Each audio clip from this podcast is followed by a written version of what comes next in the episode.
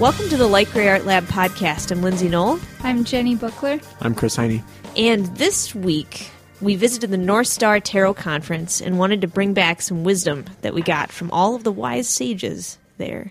Yes. Um, it was a, a two and a half day weekend workshop.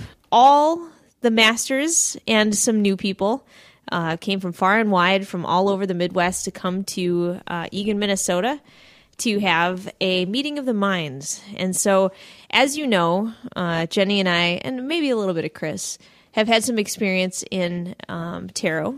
And we, I think, what, two years ago already it was? Yeah. Yep. In 2012. 2012, we built a light gray tarot deck with 78 great artists and had a lot of time to think about the meaning and symbolism and all sorts of things that come from sort of these intuitive readings that come with it. And so, as you guys also might have known, every now and again we offer uh, some free workshops where people can come and learn how to read and see what it's all about, stuff like that. But it's really interesting getting in a room full of people who do this for a living, number one. And then number two, have kind of a perspective on like the mythology behind it, uh, some of the metaphors that come up in the cards, and even some history from way back when, why the cards are why they are and why we read them the way they are. But a lot of the workshop that we're going to talk about today, a lot of the tarot conference, had to do with overcoming the same fears that many of us do as artists, which I think was really interesting. Jenny and I had a big long conversation about it, and we thought we'd bring some of this up. So, before we do that, let's give you an update what's happening here at Light Gray Art Lab. You may have noticed that one of our four fantastic people is not with us this evening, this morning. I don't know, whenever you're listening to this. And uh, Chris just had a wonderful Skype board game time with Francesca Buchko, who is our fourth fourth person, Yep. because Uh, now she lives far away. Yes. Yeah. So if you didn't catch that last week, we had a um, podcast kind of farewell to Francesca, but not for long because as soon as she gets herself set up, she'll be joining us for conversations again. So besides that, we actually have some things coming up that you guys should be aware of. The very first thing that's coming up, I'll leave it to Jenny to tell you. Sure. So we have the Light Gray Game Night coming up this next Thursday night, February 5th. Uh, so it is on a Thursday. It's going to be on Thursdays from now on since Chris is a teacher at MCAD. Woo woo. woo woo. So Thursday night from 6:30 to 9:30. I believe this week's theme is building. Yep. It's you- building, and we're going to be playing all sorts of games where you're building buildings, empires, train lines, all sorts of stuff. Some of the games that I'm looking forward to breaking out is um, Castles of Mad King Ludwig, That which good. Lindsay has played. I think I might have got that one for you, maybe. Yep, you got it for me for Christmas, and it's a wonderful game, great for everyone, really quick and easy to pick up.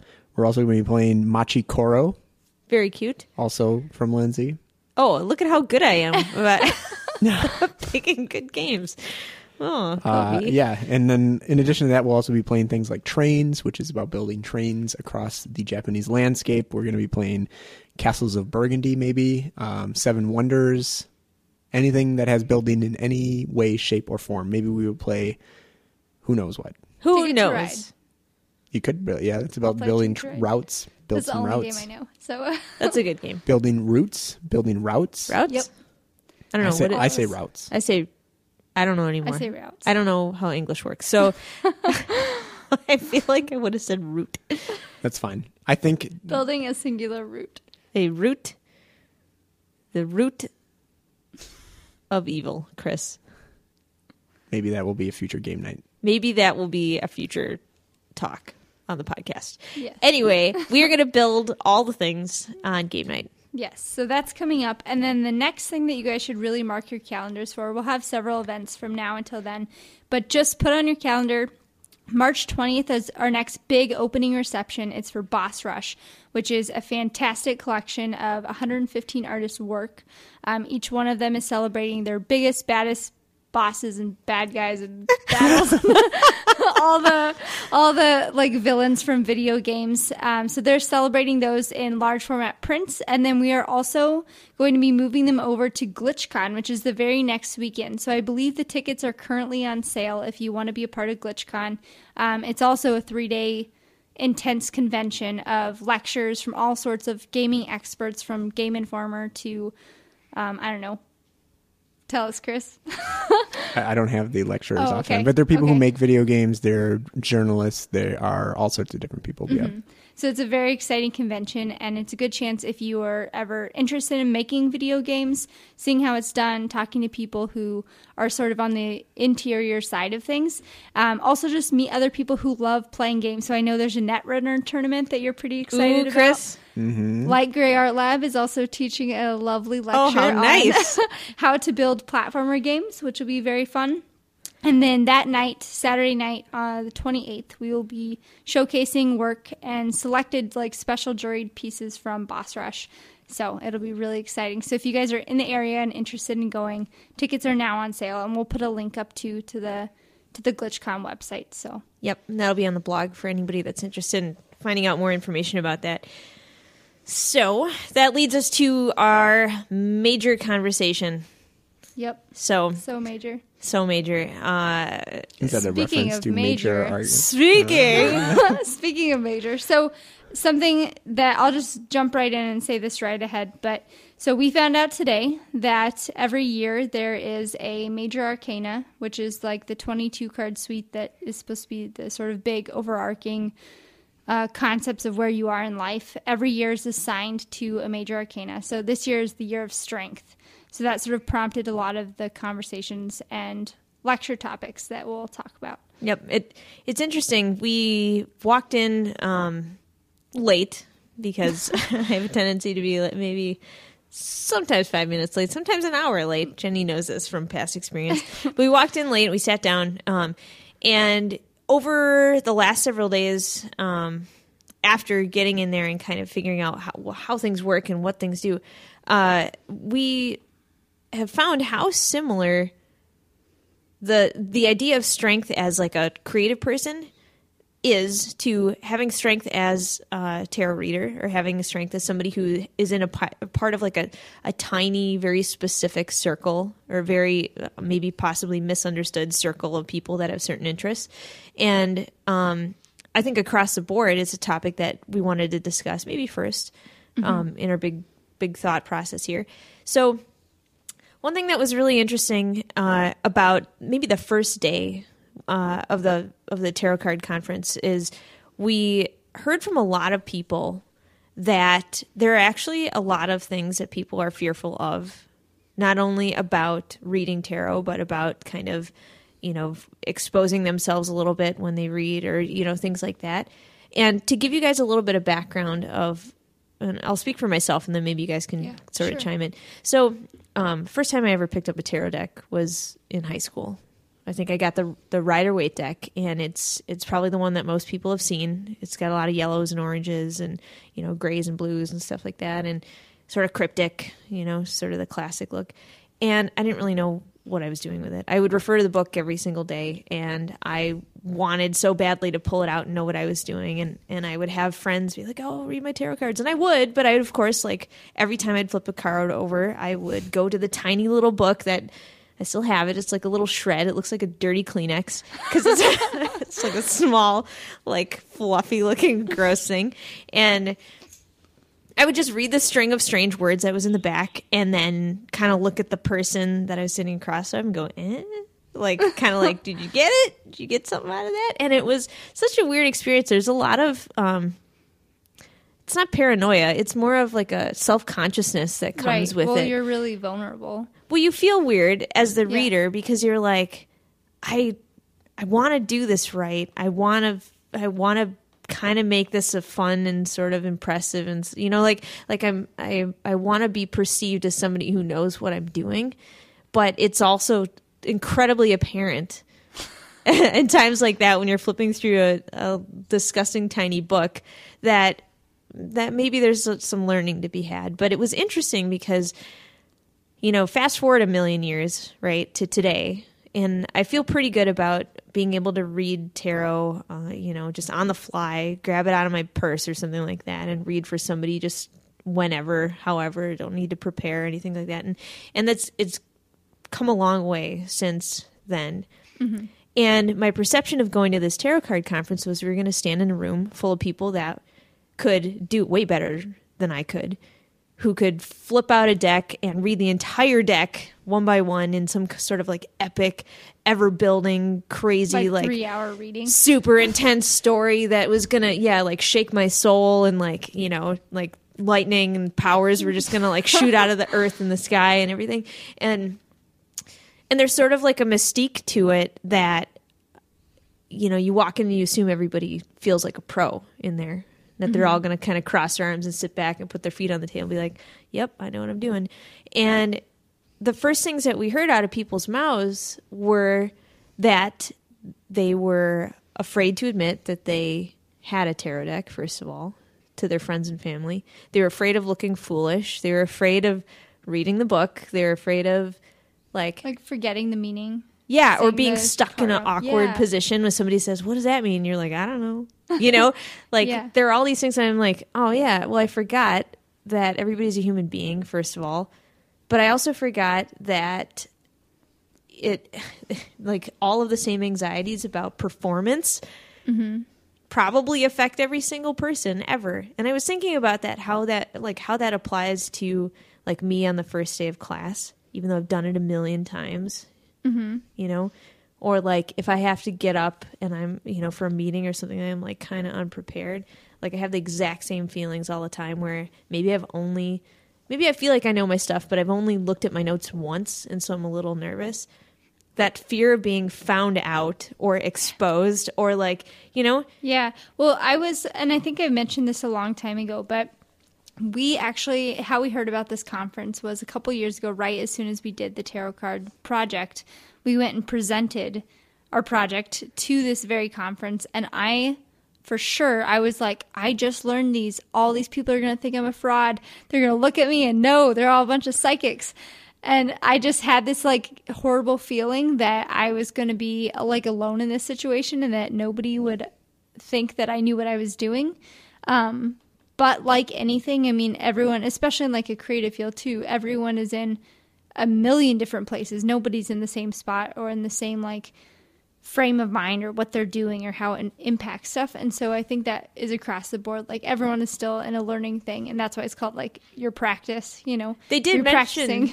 that, and I thought that was really interesting. It's funny, however, however many times the word practice came up. You know, I Mm-hmm. mean, we throw that word around as like an artistic practice, or you know, things like that. But you know, they were talking about your practice as a tarot reader. You know, and I was Mm-hmm. like, oh yeah, weird how similar that is. I was thinking about it too, like. I was thinking about my class um, and I was sitting there thinking about it while we were looking at. Uh, it was maybe on the second day. We were sitting there looking at a woman named Jeanette that had done this really great presentation on the differences between um, strength as a card way back in the day and strength as a card today and all the iterations of it. And she was talking about the meaning of the symbol. She was talking about how back in the day, strength used to have this sort of forceful, almost like, you know, aggressive um, meaning to it. And all the images were always a, you know, somebody forcefully trying to pry the jaws of like a, a beast wide open. And these days, they're more of somebody subduing an animal with sort of a graceful, you know, uh, like a gentle touch. a gentle touch or Yeah. somebody you know and we we kind of have- always read it as dealing with a, a rough situation in a very graceful manner you know and that's always been sort of the meaning that pops up every time i see that card and it was interesting seeing her stand up there and look at this piece of art and i was thinking about critique while she was sort of interpreting these things for us because she had a series of images, all these different versions of strength that were popping up, popping up, popping up. And she says, okay, in this one, and she'd sort of describe it, and it was all the classic symbols. This one is like this, and this one's like this. And all of a sudden, there'd be a, a stylized versions of the exact same card done by a different type of artist. And she would say, this one, I don't really get what's going on here. She'd flip it to a new one. She's like, this one I can see the the strength element, but I don't I'm not really sure why this character is doing this. And it was really interesting because all of a sudden I thought about what it's like to sit in a classroom and have people interpret artwork and realize how much of like an artist's personal imp- interpretation of metaphor or storytelling or whatever matters first when they make it, but then second, how important it is that it's portrayed in a manner that other people who are just looking at it are are going to be able to get what you were trying to say. And I was like, oh man, that's a good lesson. I'm gonna I'm gonna remember this. I'm gonna maybe bring it up someday in class again. But Jenny and I were talking afterwards about sort of this several step process of interpreting like a big concept. And with tarot, you have an image. It's just like a picture book, and you're looking for something. You know, it's like it's actually like sitting down. Was my here's my crappy analogy or whatever. It's like sitting down with a child with a picture book and trying to tell the child what's happening. And if you're a good storyteller, you'll try and relate the page before it to the page you're looking Yeah. at and you'll try and make a relationship for the page you're looking at now to the next one and you won't just be like she's standing there in a forest you'll be like look at her, her face and you know and the character's face is doing Yeah. this and she's standing next to this and you can see the shadow cast on her so Yeah. now it you know it makes it more scarier you know there's all these like things that you start to look for as a storyteller that you're you're trying to pull out of this piece of artwork Yeah. Well, You it know? does. It takes a lot of, and I don't know what the average like reading time is, but it does take a long time to sort of go through the story and describe it thoroughly. And as, and that's like the most helpful thing about tarot reading is you can't just like point at a picture and be like, here's the metaphor. Like you have to say it out loud, and then all of a sudden you realize what the metaphor is. It's like you're like speaking combination of of phrases and then you realize this bigger connection after you say it out loud. And so it's just like a totally different way of thinking. But something else that they mentioned as like a primary fear for a lot of people is just that flow, like seeming seamless. Because if somebody's getting their tarot read, they're just listening to the sound of your voice. And so they can hear inflections of like struggle or worry or emotion or any of those things. And so trying to like maintain a steady story that isn't distracting and gives like emphasis on the parts that you want to emphasize, but also having cards drawn at random, it is such a like interesting process. As a reader, I think it's really fun to try and connect the story. But I also understand why that might be really difficult for a lot of people to sort of like try and figure out what to do on the fly. Like it definitely makes a difference having a deck you're super familiar with. So here's a question for you guys as artists. When you put your mm-hmm. artwork up on the wall and you have to stand up for critique and explain why you did what you did or what people are looking at, do you feel like you would go through the same process if you had to critique someone else's art or explain somebody like if you're a docent at a art museum and you're giving a tour? Mm-hmm. You know back in the day i thought maybe people just made stuff up you know? I mean i know there's like history right? You can talk about the Right. history and those are facts right? But if if you're implying certain things based on what you're reading in the artwork i always thought when somebody says uh, you know oh this one speaks to me and it says all these Yeah. things to me Well, i was always like oh yeah Well, especially right if know an artist is deceased and they're like, this red thing represents the color whatever, and this So- whatever thing represents this, and you're like, does it? Is See, that the artist's intention? that's the funny Did thing they know they were doing something? I feel like in the past I would have said that is a bunch of crap. And of course they didn't mean what you're saying. And of course that isn't what, you know, a artist wasn't like red means this and whatever. And I was like, it's just like when I think I told you this that I totally didn't read any of the books in high school. oh yeah, And I was like, Scarlet Letter, yeah, yeah, yeah, okay, all right. And I'm sure there's tons of symbolism in there, and I never paid attention, which makes me a horrible person. And I someday maybe I'll revisit when I have lots of time. But I used to think that people would make it up to sound like they knew what they were talking about, and they would stand in front of a piece of artwork and say whatever they wanted. And then I also used to think maybe arrogant people did that because they wanted to seem educated. like BS their way through something. Yeah, it, but then Yeah. I realized too, like when I'm sitting there in front of a tarot card, or if I have to explain somebody else's artwork, the first thing that I do is say what I see, like you said, mm-hmm. and it totally makes sense that there would be metaphors in there. And I feel like it's your job as the interpreter of this piece of artwork, Right. whether you're a docent or a tarot reader, or if you're the person who made the artwork, you know, to Yeah. stand there and to try and give a thorough and informed, even if it is your vision of what this is, even if you think that the color red was intentionally placed there for whatever reason, if it actually is like that and you're speaking truthfully about it, you said, well, when I see red, this is what I think, and therefore I feel like that's part of the piece. Mm-hmm.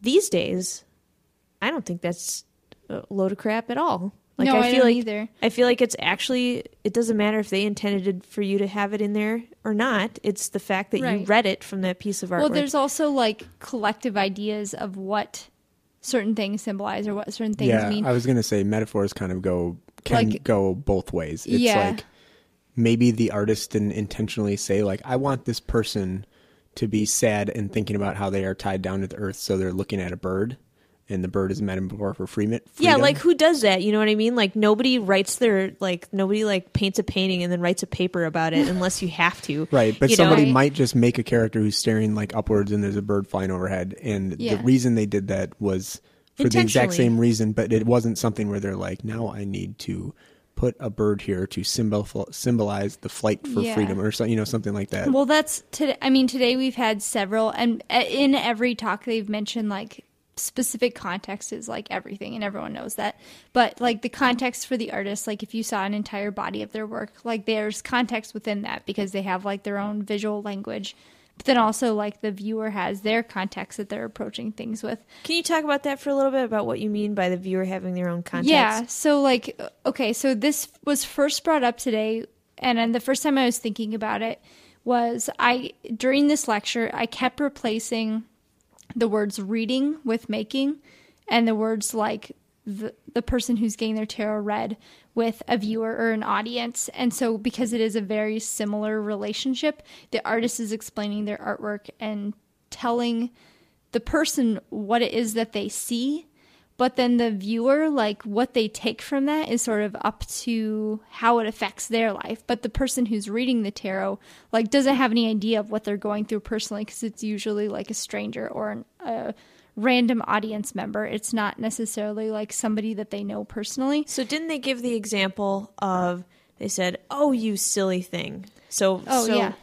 Um, we had a, a guest speaker, Ferol Humphrey, who is you know well known in her circles um, as being an expert in tarot and things like that. And she gave that very specific example, and she said.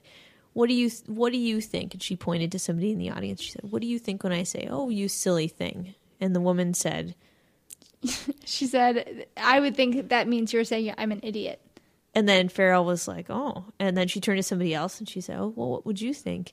And then somebody else said, "Oh, well, you know, maybe maybe you're just kind of like, oh, you silly thing, like, oh, I like you so much. You said something funny, you know what I Yeah. mean?"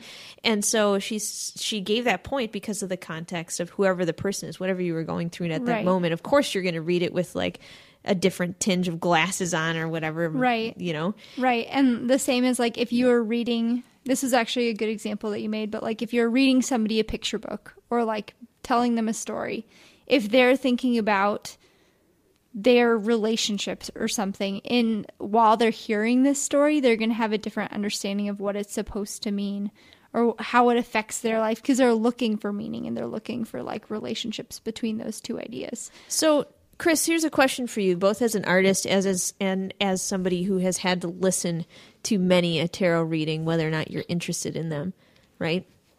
When I give you a tarot reading, or when somebody gives you a tarot reading, tell me truthfully, what kind of mindset do you go into that with?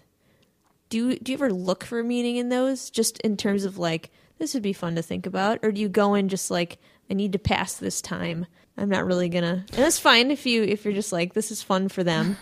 I probably go in more with the attitude of this is a fun way to pass the time, and I don't look for meaning that much. That's totally fine.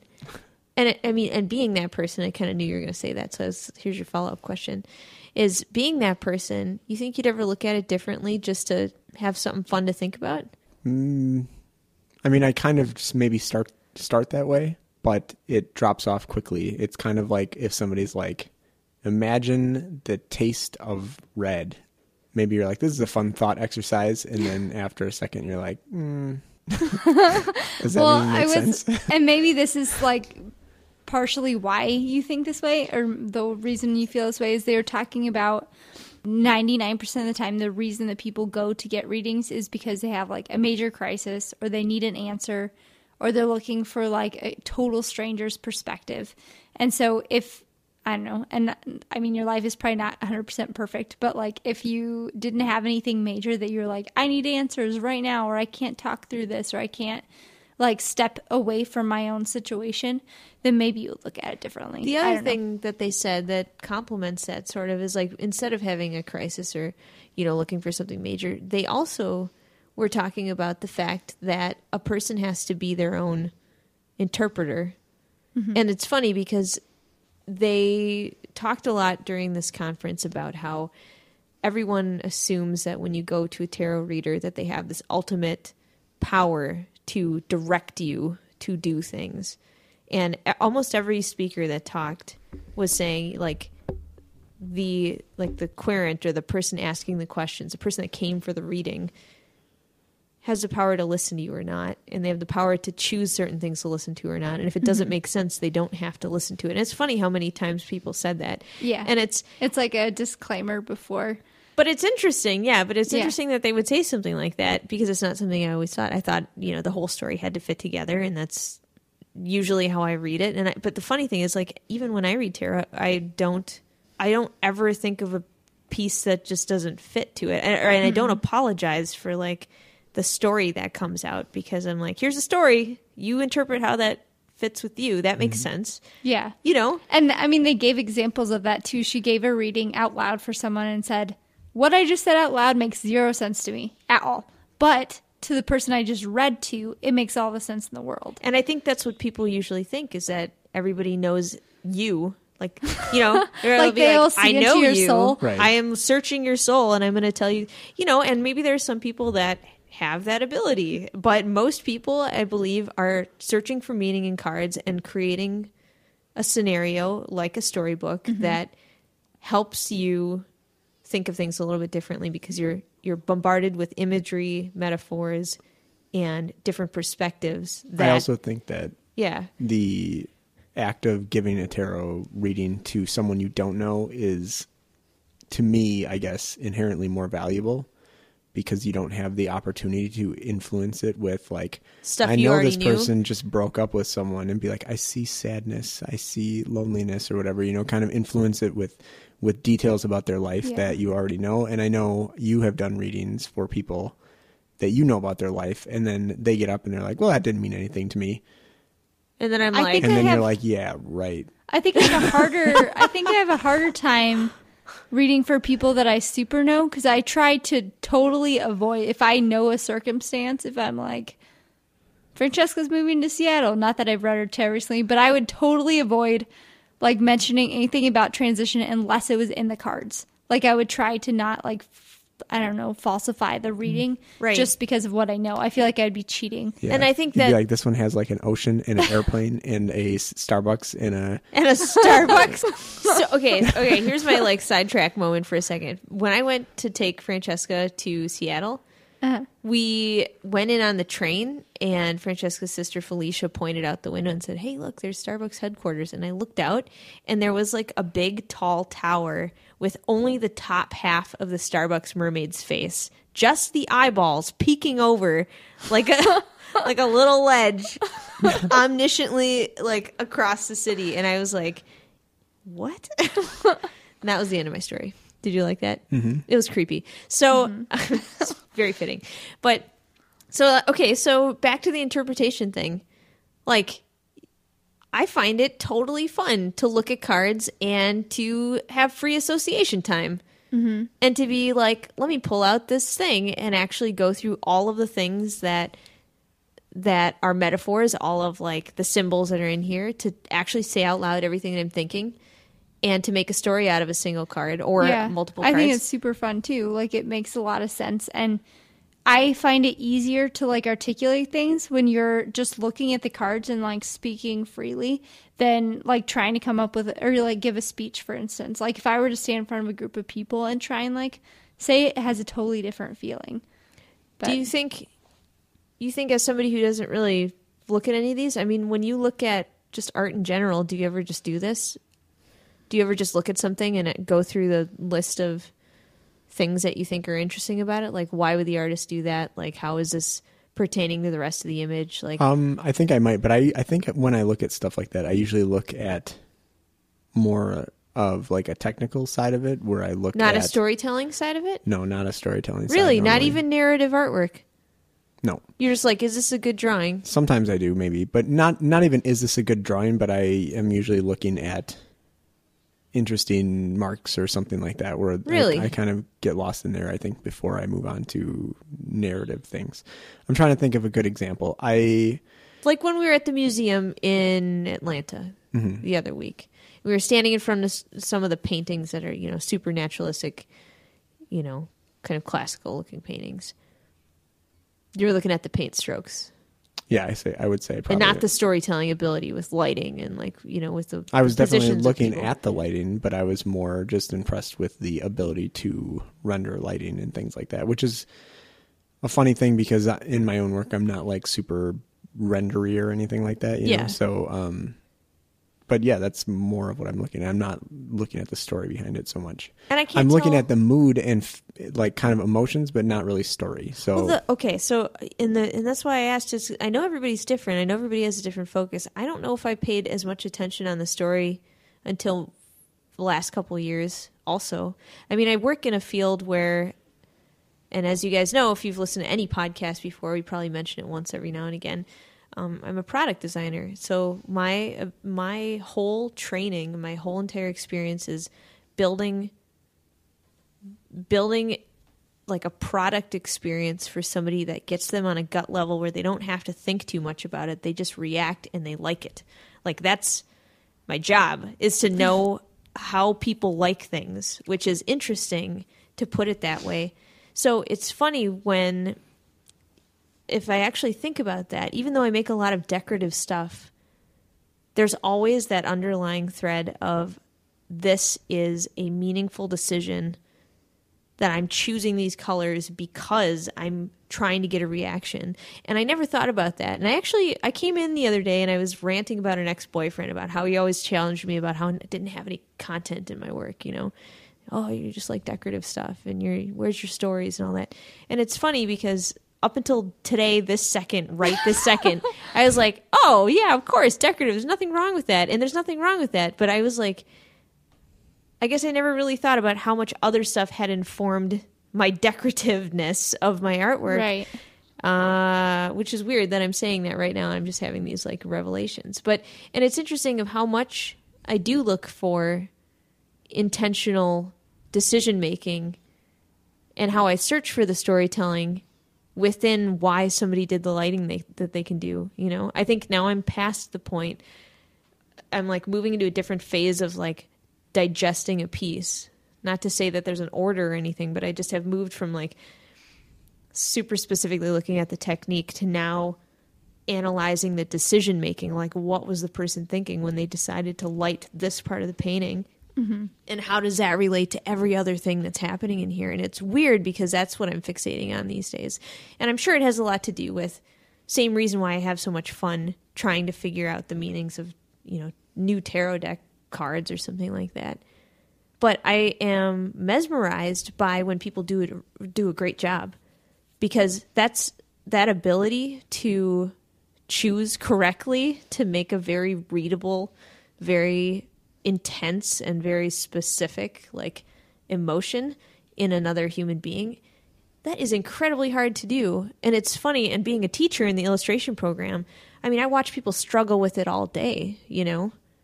Most people do focus on one side of it like the technique and that's totally what i did when i was in school too is i was i spent more time trying to learn how to paint than trying to think about how i was going to tell my story you know?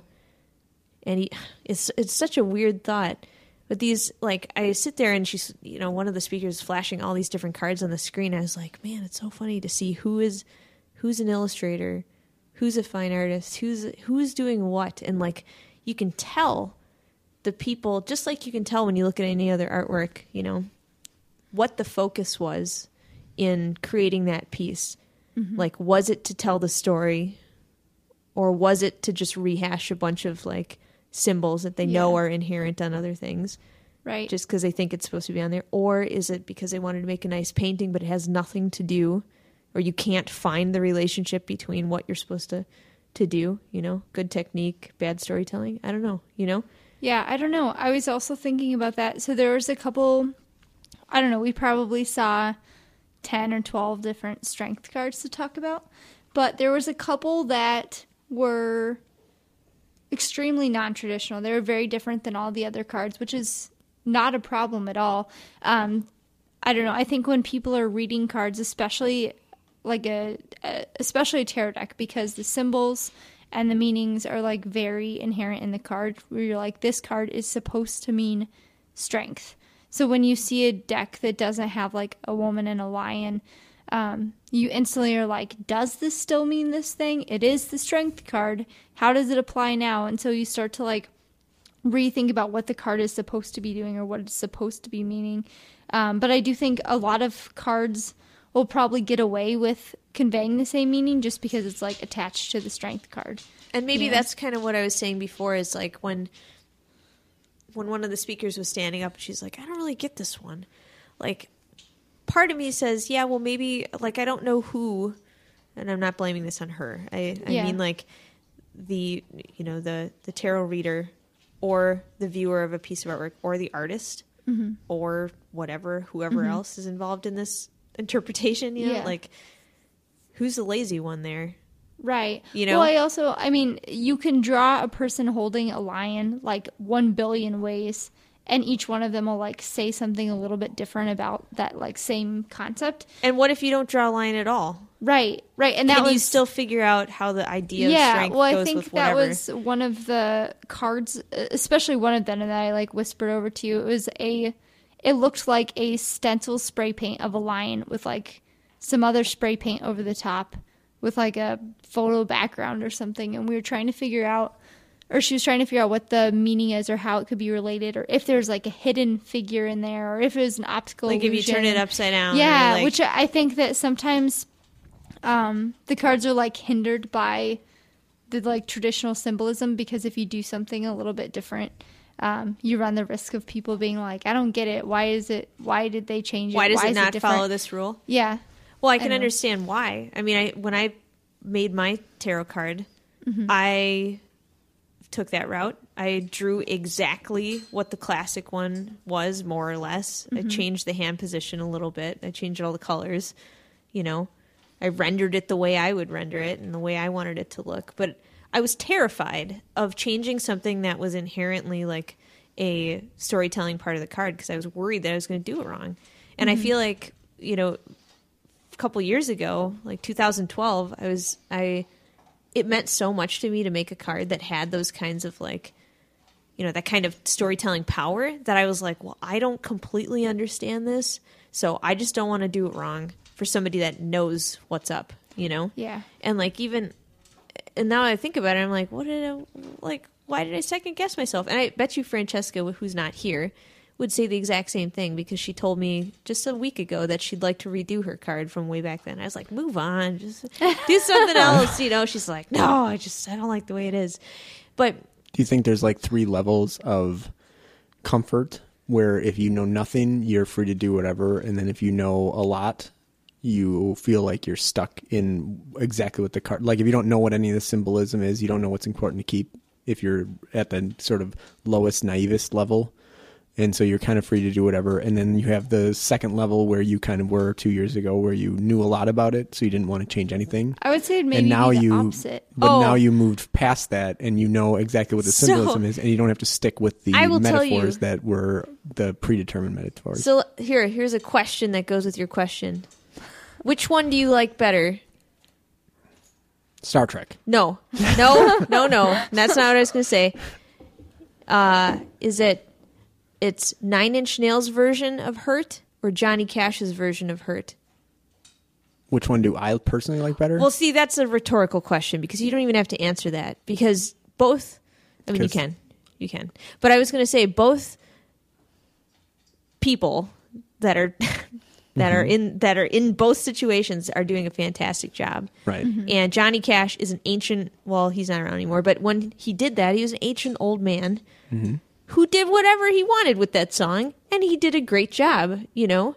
And because he knows music and he knows himself, he he performed well within the context of whatever that is, you know what I mean? Like his artistic expression did that song justice. And of course, the original one is the original one. So that's what people compare it to. You know what I mean? Like any cover of anything ever is up against the original one. And I think, you know, a lot of people are purists. They're like, if all my symbols are not in there, this is not worth it. No one could ever be as good as like whatever. Well, that's also where the the difference between doing a cover, I guess the worst kind of cover is a cover that doesn't try to de- like deviate from the original at all, and they're basically just doing a copy, and they're like, look how close this Well, is. that's to what the I was gonna one." say. Uh, I feel like it would be the opposite of what you said. Like the beginner person would do exactly what the image is, so that they don't because they haven't like they wouldn't want to make a mistake or they wouldn't want to change anything. They want people to recognize it as what it is. Yeah. And I and I Well, I think there's that a 'cause that level. I think there's you a know? level even below that though, where like Lindsay knew the symbols. Right. She really kind of like knew what was supposed to be on the card, but Yeah. there's probably a level before that, below that, and I'm sure some of the artists involved in this show where they t- they gave up a, a playing card cursory. like, they gave oh. like a oh. cursory glance at the tarot card, and they're like, "Okay, I'm ready to go," and they didn't Maybe, like yeah. look at the history Well, and look we- at all, what all the symbols means. I and mean- I'm sure the there are plenty was. of people that Yeah. do that. I mean, the and of course, like in our context, we stressed the importance of research, and I feel like the people that we work with here at the gallery are super smart, so they Right. get it. Um, but I, I see what you mean. Like some people may or may not feel like it is as important if they understand, for example, metaphors so well. They totally could have trashed the entire thing, done whatever they want because they're masters at storytelling. Right. And I mean that's the other thing. Like you could read tarot cards with plain playing cards. You could. So like if a if a person knows how to read tarot cards, they could do it regardless. But the image is supposed to. And this was uh, like a perfect example today. They were talking about the difference in strength cards. Like, is it brute force strength or is it like calming and like tender or- perseverance? Is it overcoming like your will or I don't know, pursuing things to like calm down the beast? Like there's all these versions of courage and all these versions of strength. And so the image is supposed to like direct how you feel about it, but you could play with nothing. It could just be like a word strength on a card, you know? yeah. That's well that's true. I don't know. I, I think it's interesting because again i feel like and this is going off what you were saying and sort of deviating at the same time but there's a million different tarot decks. Each one is done by somebody else with a different perspective of how that deck is supposed to look. And sometimes people are like i just want to make a tarot deck and they'll just make one right and then other times people are like this is like my my life's blood and then they'll like pour their entire like master's degree in symbolism into this thing Yeah. you know um, but every single one will if you follow the, the same rule of interpreting artwork if you walk into a, a like an art museum and you stand in front of a painting and you say they use red because they are filled with rage here yeah. i mean if you're that kind of person that reads that you will read what's right in front of you and you will interpret it the way that you want to interpret it regardless of whatever somebody has done to lead you down the path you know? I mean you'll if you're looking at something that is a peaceful strength i mean you wouldn't say it was an aggressive strength if it doesn't look like that of course but Right. you know but you probably if you're if some things are left up to interpretation it it would be you that would be assigning meaning to whatever. I don't know it's interesting. This whole entire thing has made me think a lot about just like the quality of storytelling in artwork and you know the roles of the artist the roles of the person interpreting the roles of you know like each person involved like the person asking the questions or whatever like every single person. Um and i got so tired after this conference because i had to think too hard about it. But Yeah. I don't know, but it was it was interesting though, just kind of thinking about this on, on a different level, on a totally different topic. Um, we briefly mentioned about the fact that okay, maybe there was sixty some people there, like it was it was smallish, mm-hmm. big enough, small enough. You know, it was kind of an intimate setting. So I was thinking about this, and at a couple times during the conference, people were mentioning how nice it was, and which I totally agree, that there is a place where someone has facilitated a meetup between everybody that would like to talk in depth about topics like this. And and I was like, oh my god, this is total parallel to like what it's like somebody starts an art club or like a knitting group or like something where you're you've got an interest and you pursue it and you can find a like a safe place to like be a nerd with everybody else in that room. I was thinking about you, Chris, and all of your your board game moments. Being a nerd. Just being a nerd, just nerding it up. But I was thinking about that because I was like, you can go over to Fantasy Flight Event Center and sit down with any of those guys, and they'll get you. You know, like they know they know what you're into. Like because there's tons of stuff there that is probably so similar to all of your interests that you don't even have to know who they are to know that they're probably going to understand some piece of whatever you're Right. into. You know. Um, but I was thinking about that, and I was like, man, it, it is really interesting. I always thought about like art.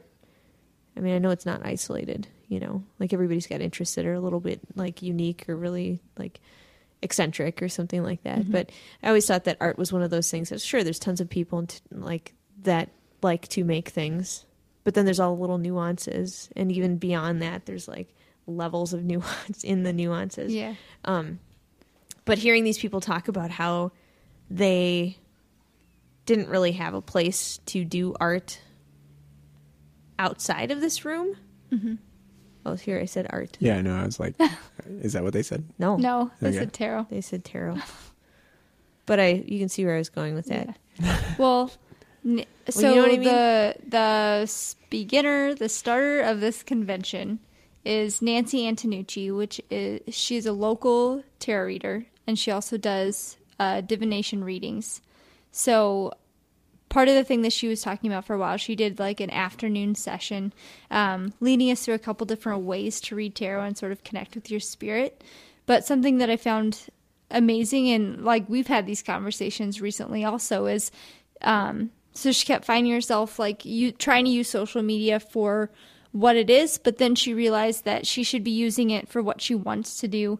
Um, and so sort of flipping things around and realizing that like she can take control over motivating people. That's what she wants to do, and that's what she has the ability to do. And so making conferences like this happen, or meetups, or other like Twin City Tarot meetups, things like that, making those happen so that people have a community because she has the ability to like rally people, you know, which I thought was pretty exciting. And I definitely think that, especially, it seems like tarot reading is, um, I don't know, well, it's definitely a minority, but it's also like very far and few between here in the Midwest. And so I think it gives people a chance to practice and connect and have a chance to try reading on each other and see if like the same fears or the same anxieties are happening across the board. It's sort of comforting to like hear people who've been doing it for 30 years are still in practice mode, you know, which is really exciting. And I know we talk about this too. Um, two of the presenters today actually published a book and pub- recently published a deck that were inspired from a couple years ago at the conference, which I think is true to like what the conference or what any sort of meetup is intended to do is to like branch outward or like continue Further the or st- community, yeah, like start like- projects or realize like make a meetup or make a something. Have a support group. Yeah. And I, I mean, I, I think that was really interesting too. It, I mean, it's, and they gave credit to it also, which was really nice. And they said, oh, you know, it's you guys and your ideas and all this stuff. And we actually went forward and we did it. And, you know, and they talked about some of their struggles with self publishing. And just like anybody, I mean, I feel like anytime you put yourself out on a limb to do a big project like mm-hmm. something, you're, you know, you're, you're hoping that the benefits outweigh the risks and you know and, and it's just like a scary kind of a thing. But i think they overall were happy to have people that supported them throughout the process but man it just kept, kept like finding all these parallels where i'm like they're making stuff and they're worried about it and they're worried about their like baby you know like their projects are baby and everything that goes wrong is like a kind of a scary thing you know? Yeah. and like is it going to work? Have they chosen the right things? Like we deal with this stuff all the time. Jenny and i were sitting around talking about grants trying to figure out how to mm-hmm. word our grant our 500 word grant thing or whatever you know? Yeah. you have like two two milliseconds to describe everything you've ever wanted in this grant and everything you think could be possible. And you're like how am i going to take everything and narrow it down to like a one sentence blip? And it's the same process. You still go through all that terror of like am i going to do this right? Like do i like i know this project deserves what it deserves because i i've i feel like it's got potential beyond just like my brain you know um and that it it probably would affect other people in a positive manner. Therefore, it's probably worth writing a writing Yeah. a grant for, and hopefully other people will understand. But I think those guys did have um, quite a few people that reached out and and helped them with it. So that was really good. You know, I think one of the grant things that we were talking about when we were discussing like new projects and things is there's a qualifying question on the grant like list of questions that you have to do that said, "How will you quantify the effect of how many people are actually benefiting from this event that you're going to do? How do you how do you gauge the success of your event?" And then we were like, w- like what? Like in numbers? Like gauge the success of what? Them being Right. inspired? Like how? Like I don't know, Chris. Do you have an answer so we can write it down and put it in the grant? you know. But I was thinking about that. I'm like, well, they're for them. That's Right. exactly right. The fact Right. that they came back with a project that was inspired by this thing means that something, something happened. happened. Right. Yeah. Well, I mean, even in like a smaller version of that, every time they're giving somebody a tarot reading, like the impact that they're giving somebody, they have no idea. Like somebody could turn around and like do nothing with the answer that they gave them, or they could do everything with it. Right. You know? And so there's no unless somebody comes back to them and tells them what happened, like there's no way of knowing sort of the I don't know, like rolling effect of stuff. And so that's like the interesting part for those guys is to try and figure out how they tell somebody something, how they do it in like a constructive manner, but also let the like audience or let the listener sort of like sort through the pieces of information to figure out what's actually relevant and what they should do. So, So- so when the grant reviewers sort through the information of what we have told them, this is Yes. exactly the same thing. Yes. They're gonna they're gonna look at our our grant proposal slash tarot reading, which is basically the same thing, and they're gonna go, which pieces of this should I actually pay attention to and and consider Yes. As a meritable thing? Is that even a word? Is that Yes. a word? Meritable? I don't know. Sure. Yeah. I, Worthy I- of If it's merit. not- yeah, okay. merit worthy. Okay, good. Um, but it- you know, and it's funny because I know that that interpretation is totally out of our hands at that point. It is. It's I like mean, whoever can- they're whatever they're feeling. right. Like you can do your best to like, like fix every single word in a sentence to make like the language so perfect to you. But then, like, what does that mean to anybody else? You know? Yeah. I mean, we we experienced this earlier this year too, writing grants about pattern making or other things. And if they're not experienced in that, or if you're doing somebody's tarot and you tell them like, what the meaning of this card is. Like the only thing they know about that card is what you just told them and not all the other things that come with it too. and they You know, about themselves and their own biases or their own Yeah. like celebrations or whatever Right. else, you know. And Right. that's and that oh man, that's so crazy. I like this conversation because it puts everything in perspective for me because I like okay, so we did an exercise um, with Ferol Humphrey where she had everybody do these like super quick turn a card over, say what you see kind of a thing, you know. She had us connect a phrase to it. So she says, I will never, and then you flip your card over and you say a thing, right? Yep. Or you say, I will always, you flip the card over and you say something, right? And she said, okay, well, some of you guys aren't going to like this and some of you guys are going to like this. Whatever, we're just going to do it. So go when I say go, stop when I say stop. So we went in a circle doing this little exercise, flipping cards, saying what we saw, going in a circle. And it was maybe 25 minutes long, you know, various versions of it and all that. And my brain, and you'll have to tell me what you thought, Jenny, my brain instantly went to I don't get what's going on, but I bet there's a point to this. So I need to figure out what the system here. Or like, what is the system? And how is this working? And what is she trying to get us to do? Because as a teacher, I constantly am doing that to my students where I'm feeding them tiny bits of information so that's easier to see how something snowballs. So I was sitting there trying to analyze this like exercise and it was frustrating for me because I instead of focusing on the thing I was supposed to be doing, I was focusing on her teaching method and I was trying to understand like what am I supposed to be getting from this? Can't I just like figure that out first and then apply it the way that I want to apply it, which is really a self-centered horrible way to deal with learning, which is why I'm Oh, sort of a horrible learner and a and whatever. But but I was thinking so hard about that that I really didn't allow myself to have like a decent time doing it. And I was kind of frustrated at the end. Not with her, but with myself, where I was like, oh, I missed the point here. Mm-hmm. But what did you think about that? Were, what were you thinking about when well, you're doing it? So the the process that this went in was four different stages where we were escalating like the kind of things that we were saying. At first, we'd flip a card and say like, "There's a man on a horse. What the hell?" and just sort of like, and that's, That's literally exactly what we was- said. That's yes. what we said. just say, "What the hell?" Yeah, Yeah. so you, you flip the card and it says, guy upside down, what the hell? Yeah. Or you're like, UFO sighting, what the hell? Or whatever's Yeah, on your so- tarot card. So you just say something, and so it's an exercise in to get you to Just react. just saying stuff, just Yeah. to relax and say whatever comes up. It doesn't matter if it's true or not. And so the hard part was when it got to questions like, I have never or I will never, because those like put the ego or put you back into the sentence that you're saying and not just like, this is weird, this is random, whatever is happening is fine. Um, I actually like I don't know. I mean, I have a different interpretation of this. Like I don't think reading tarot, I don't maybe take it as like super seriously as some of the other people where they're like afraid to do it, but I thought the exercise was like funny and like a fun like social game, you know? It See, seemed more like that. But interesting. I guess for people who felt uncomfortable reading, afterwards they said it made the reading easier. Um, I did think that there was going to be some sort of effect. Like, I thought we would continue doing this until the sentences we were saying were a version of reading. Like, I see something, blah, blah, Oh. blah. This is what it means. Like, a combination of flipping things that would, like, lead to, like, a real reading. And I thought we would just continue to play the game until we were reading cards.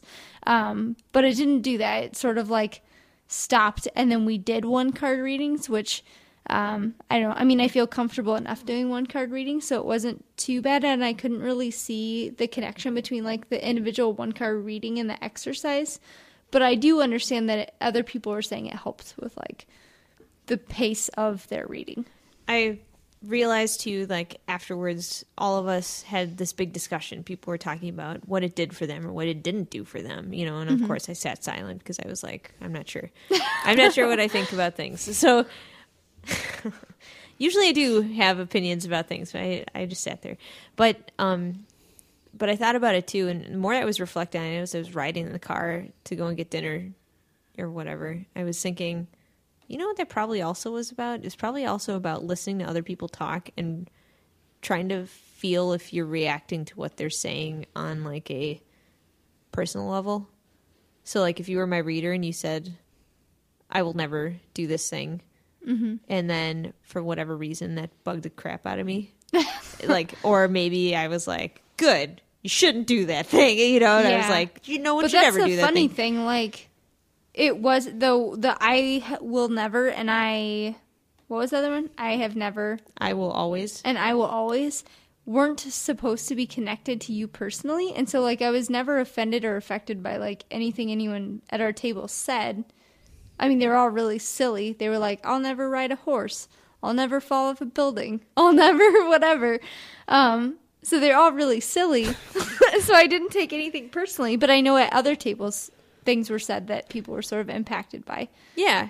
But I was, and the, that's the funny thing. I, I mean, and that's my guess was maybe it was supposed to also help us realize what our biases were for what people yeah, were saying. I think so too. But yeah, our table was eh, our table was silly, and then I was angry that everybody was silly because I was like, "Where's the substance?" And then I was like, "I am a jerk, and I should just stop trying to find like rules and everything," which is always very comforting for me. But I was like, "Jenny's having fun at least, so that's good." I was like, She's like. I love this game. Uh, We're gonna play it in the car when we go to the Iceland thing, Yeah. or is we're just Like, gonna make people scream what they won't do? Yeah. Yeah. but but there's I mean there's all these things that I was like, oh, it's funny. All these reasons to get people talking about the work, you know. I, that that's the whole point. I think of like being comfortable just announcing something, just speaking like up, which proclaiming. yeah, you know, like I mean, especially in a tarot card conference, of course. If you're going to be reading cards out loud to anyone, maybe even yourself, you should be saying words Right. like out of your mouth. You should Well, I do- probably be saying some think- words. Um, and I mean, we've been talking a little bit or a lot about the comparison between like tarot reading and art making practice. But the one thing that's super, super different is like tarot reading is, I mean, okay, maybe this is not true at all. I was going to say you can read for yourself, but for the most part, tarot reading is a social thing. You are reading for another person, you are like instructing them and giving them advice and telling them what you see. You know, it's totally So- different than. Wait, how is Oh, that yeah. different than artwork? Well, I was going to say something about that. I So don't- is that the opposite of what you're going to say? What were you going to no, say? Then I, that's what I was going to say. I was going to say that I think it is different than art making. Like one of the nice things about the conference was pairing up with people, giving them a reading, reading for your neighbor, talking about ideas. Like it gives you something to sort of like digest and talk about and open up about. But I think it's different than art, the like art making audience version, because there's not somebody standing in front of your piece most of the time at a gallery saying, "This is what this is about. Look at the red But color." about a- Unless you're me and Chris standing in front of a room full of students telling them what their artwork is doing. Or if you're in a illustration art making little meetup at a coffee house or something like maybe that. Where that. you're getting or a like critique. critique You're or like- like, a presentation. Well, that's well. I was Yeah. thinking about this. Okay, so But do you think it's as social or like as like if you're presenting an idea and then you're like, "Let me tell you all things," and then they're like, "Oh, I see." All right, well, check this out. Okay, so this here's how I relate all the things in the world together. So, in my product design class, half of your grade or something around there loosely is about your presentation of your concepts. And if you cannot stand up and tell me why you've done what you've done, then there's no like there's no like nothing to gauge it against mm-hmm. if you don't explain to me what your research was and why you've chosen the certain things you do like the the purpose of doing this is to show that you've thought through your concepts and that there was process and that there is some substance to the final result. Because as we all know just because you can make a beautiful end thing doesn't mean that it's good you know? Yeah. Well, do you ever do like and this is very specific, but do you ever do like peer critiques? Yes. Where you're like, "You two go over there and critique this person's thing and have a discussion about it." That's exactly what yes we did last class. yes Did you? Okay. What's What's interesting about that, and we have a variety of different ways that we critique, from written critique to small Mm-hmm. group critique to everybody's in a giant group and hardly anybody talks except for me. You know, like Yeah. not on purpose, but people are shy. But what I think is really helpful about having to go through that process and also that exercise about blurting stuff out for tarot is that you have to learn how to articulate yourself. And I think about all the times in school where I was either annoyed by the big words that people were using because I think they were just sh- schmoozing the teacher, you mm-hmm. know, this is back when I was in school, or like Back maybe before you wanted to be the one being schmoozed. yeah, I mean, that, I want to now. I want everybody to schmooze me, but I feel like, or if I was like at the office, like at a job, and people were presenting, and I was like, "How come you can't find some articulate words to say what you mean?" You Yeah, know, like there like are two, specific yeah, two yeah. sides of things that I was constantly like. I understand now the importance of choosing specific words, even though I'm as anybody will say, anybody who's ever listened to me talk, I have a vocabulary that's probably like three words big. what? Well, okay, But- there's a difference between a presentation though and like candidly speaking all the time. Yes. Like and so I don't think we try to articulate everything on the podcast. no, and I that's mean, fine. I have but, been thinking about trend boards and our classes and things Yeah. throughout this podcast just because how you when you were talking about looking for the symbols and building the story i mean the word that i use most is when i'm critiquing trend boards is how is it, how does this detract from the story or how does this add to the story but i use That's the word story constantly way of talking about it, but it's exactly what I was talking about. Picture book, or you know, if you have, uh, it's it's the narrative through comic panels. You know, if you, it's like the dialogue shouldn't reiterate the same thing. It's like your notes on your trend board shouldn't reiterate the same thing. You know, like you shouldn't you shouldn't write the word that is on like t- uh, if you draw a teapot you don't need to write teapot on your teapot you know but there are supplementary like little tiny hints that should be there but they should they should sit next to an image on its left or on its right and complete a statement like a whole concept by their relationship together, you know? And it's funny. Yes, tarot cards are like that. Yes, your presentation is like that. Any public speaking, anything, you should relate the beginning of your story back to the end of your story. I think all in, creative writing, I feel like you can't just leave something behind and forget No. to go back and mention why you started your Right. story like that. You know what I mean? Right. Well, most of the time, in any time I'm doing a three card reading, I'm like, here's this thing, here's this thing, here's this thing, and now together, this is what they mean all together. Because I do think there's so many disparate, like random thoughts that happen while you are reading or while you're talking through a story. To like have a perfect recap is always really helpful. And I feel like that whole practice of learning your way of articulating yourself in whatever manner it is, verbal articulation of yourself is probably half of the reason why I'm so engaged in this particular podcast. It's such a big part of things that I kind of infuse in the classes that I have, specifically product design, because it needs that component.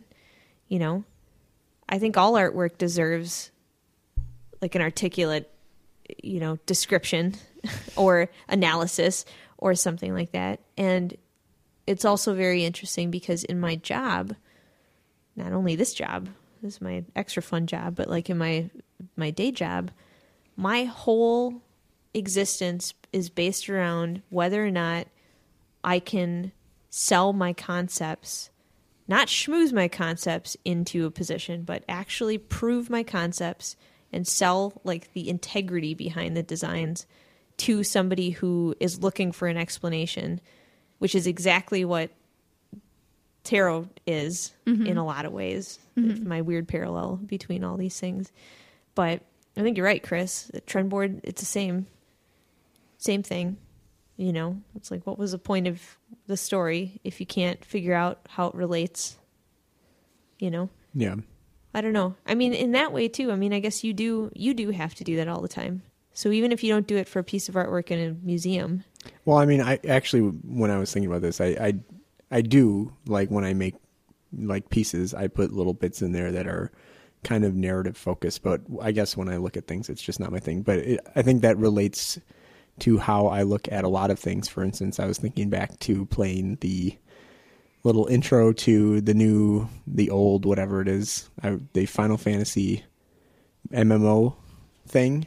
Oh, and yeah. I was like, I want to see the gameplay and the mechanics as fast as possible. And Lindsay's like, Why are you skipping the story? yeah, no, I was really What's mad. the point I of playing? like, why are and you I was skipping like, Who cares what they're they're say garbage nonstop. Let's just get to I want to see the content of what the game How do you know the context though? it doesn't even matter because the content to- is so broken and lame anyway. So. You didn't even read it though, so you I read enough even to know that it was going nowhere. So when I get a National Geographic in the mail, I don't just flip through the pictures, although I probably could because they're really great.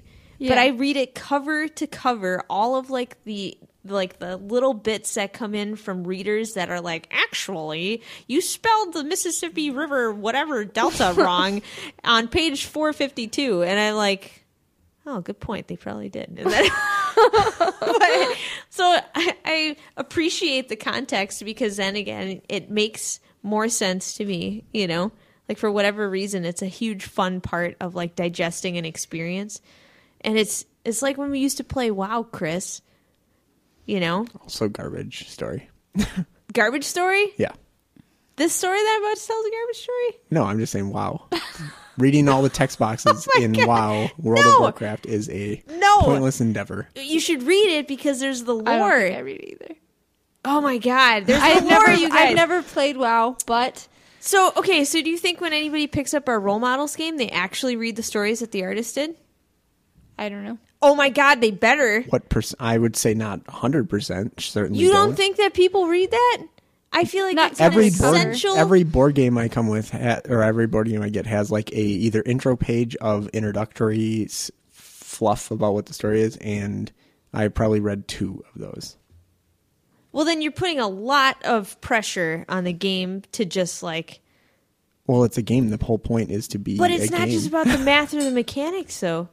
It's about like the You're like, experience. yes, it is. But it, no, it's totally not. I mean, like I know that when we talked about making that game, same thing with the decks or whatever, tarot deck, or making like making any games. Like if you can play it with a bunch of blank pieces of paper, that's great. Like if you're having fun with blank paper, that means that there's something really good there. But I feel like the essence of like its soul is beyond the mechanics. It's about the creative application of like whatever the the set dressing is, don't you think? I think that is an element that is helpful. But that's the part you look at at the museums. You know? You look at the the beautiful like extra pieces. Do you mean the didactics or do you mean the pieces? No, he probably doesn't even read the didactics. Oh. Do you even read the didactics at a museum? Uh, depends. Oh, I'm Not- I so don't offended. around read our didactics. Oh my god, Chris, do you read our Sometimes. didactics? I don't know. Sometimes. Okay. Oh my god. Okay. I read all the didactics. I read them at It's the okay. museum. I too. do too. I usually walk up to the didactic first. I am shocked. That's probably why you went and sat down in the Atlanta. I sat down because we I we had been like s- awake or what- I was sick. You Oh, okay, remember? okay. Because I was going to say, I was like dying. I was like, I was where'd he go? seriously And I was on the looking verge around, of and I was like, dying, and I kept telling Lindsay how uncomfortable I was, and I was dying. And then she's like, I'm reading a didactic. Shut up, Chris. I well, I I can't. I uh, I just maybe it's just a difference of interests then, because I just am so I just uh, I just can't even understand. My brain has turned into a. l- "I don't like even know why noise. you're surprised, though." I don't know why I'm surprised either. I mean, I I do know because they're so wonderful. The funny thing is, you're saying all this, and then you are the person who like refuses to read any fiction or anything like that. Yeah, I don't read fiction. I'm an enigma. How do, nothing makes sense. Human contradiction. Anyway, I think that it is val. I think everything is valuable to people, and not, but is not valid equal. with people. Right. It is not equally valuable to people, but I everything understand. is valuable. Okay, there's a people. point. There's a purpose for everything, and some people grab the fluffy stuff, and other people grab the mechanics. and it totally depends on the context. if I was playing the Walking Dead board or the Walking Dead video game, Yeah. I am playing it for the story because there is nothing else to it. Well, that was the point. Right. The Point was the. But if. I am playing wow, World of Warcraft, then I am there to run around in weird forests and things and kill animals. I hate when he kills the animals too. I feel like I feel like they should just make everything like a weird Blob. non-sentient robot so that you don't have to i'm like no that's a nice deer don't do it Ugh. but i don't know I, I thought it was interesting it's funny see how nice it is to actually get out of the gallery for once jenny Yeah. It gives us new ideas. oh gosh. it gives us a new influx of energy and also drains our energy all at once Yep. I yawned 45 times before this podcast started, but I think I got too heated up there thinking about Chris not reading the didactics. But um, I feel like it was really good.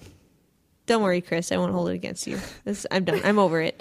I think it was really good to have this moment of reflection, even though it's funny because it is about tarot cards, but it's not. No, it's it felt more like people getting together, talk about something they're passionate about, and share like their own techniques or like feel better about their own practice or something. Yeah, I don't know. that's exactly what it was. Yeah, that's it exactly like what it was. Comfort and friendship.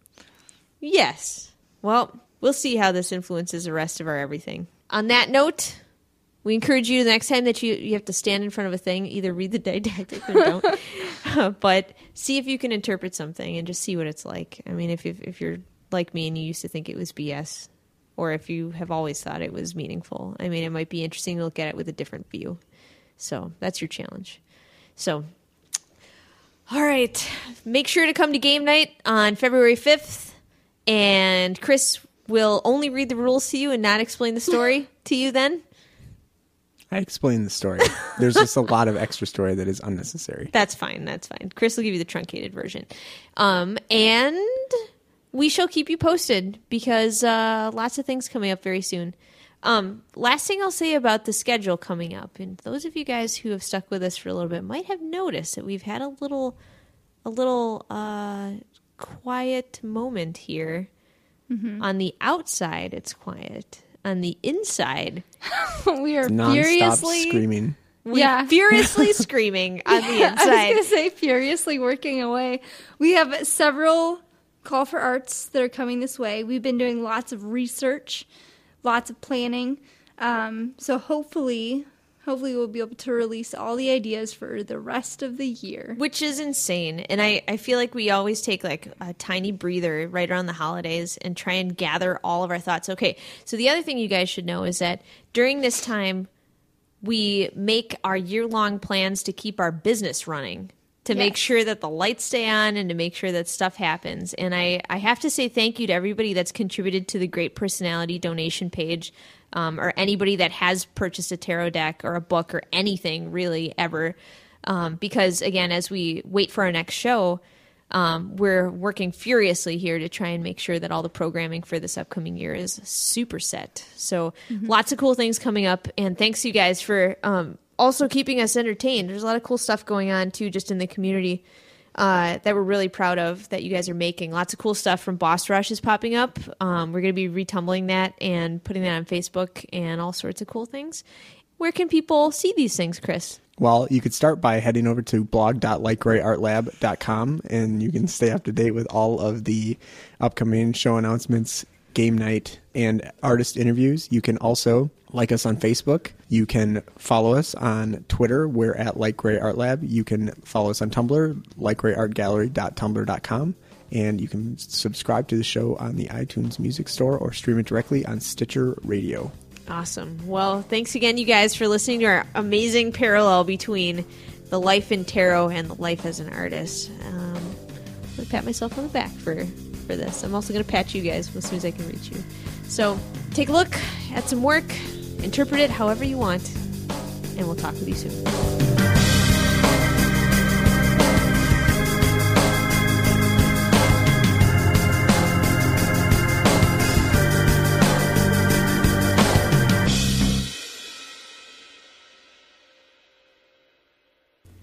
This looks like this guy has a giant nutsack. That's too bad. Why? It's like the size of his whole body. Yeah, I don't understand. cute. Why would somebody draw that like that? I feel like that's the only thing that is happening in this one. This baby and this baby, no one knows which baby stops and which baby doesn't stop. No, are they holding the sun? Yes, Hmm. These are weird. Yeah, no. I was also wondering about his deck, and I was like, And you said- "What are these aliens What do you- doing here? what are these aliens for? This is weird. Why is this guy smoking a blunt? Yep, no one knows really why that's happening. Like, why is this hobo here? Why is this hobo? This is creepy. yeah, which card is that? Oh, death. I don't get it. He's got a vertebra for uh It's like a staff.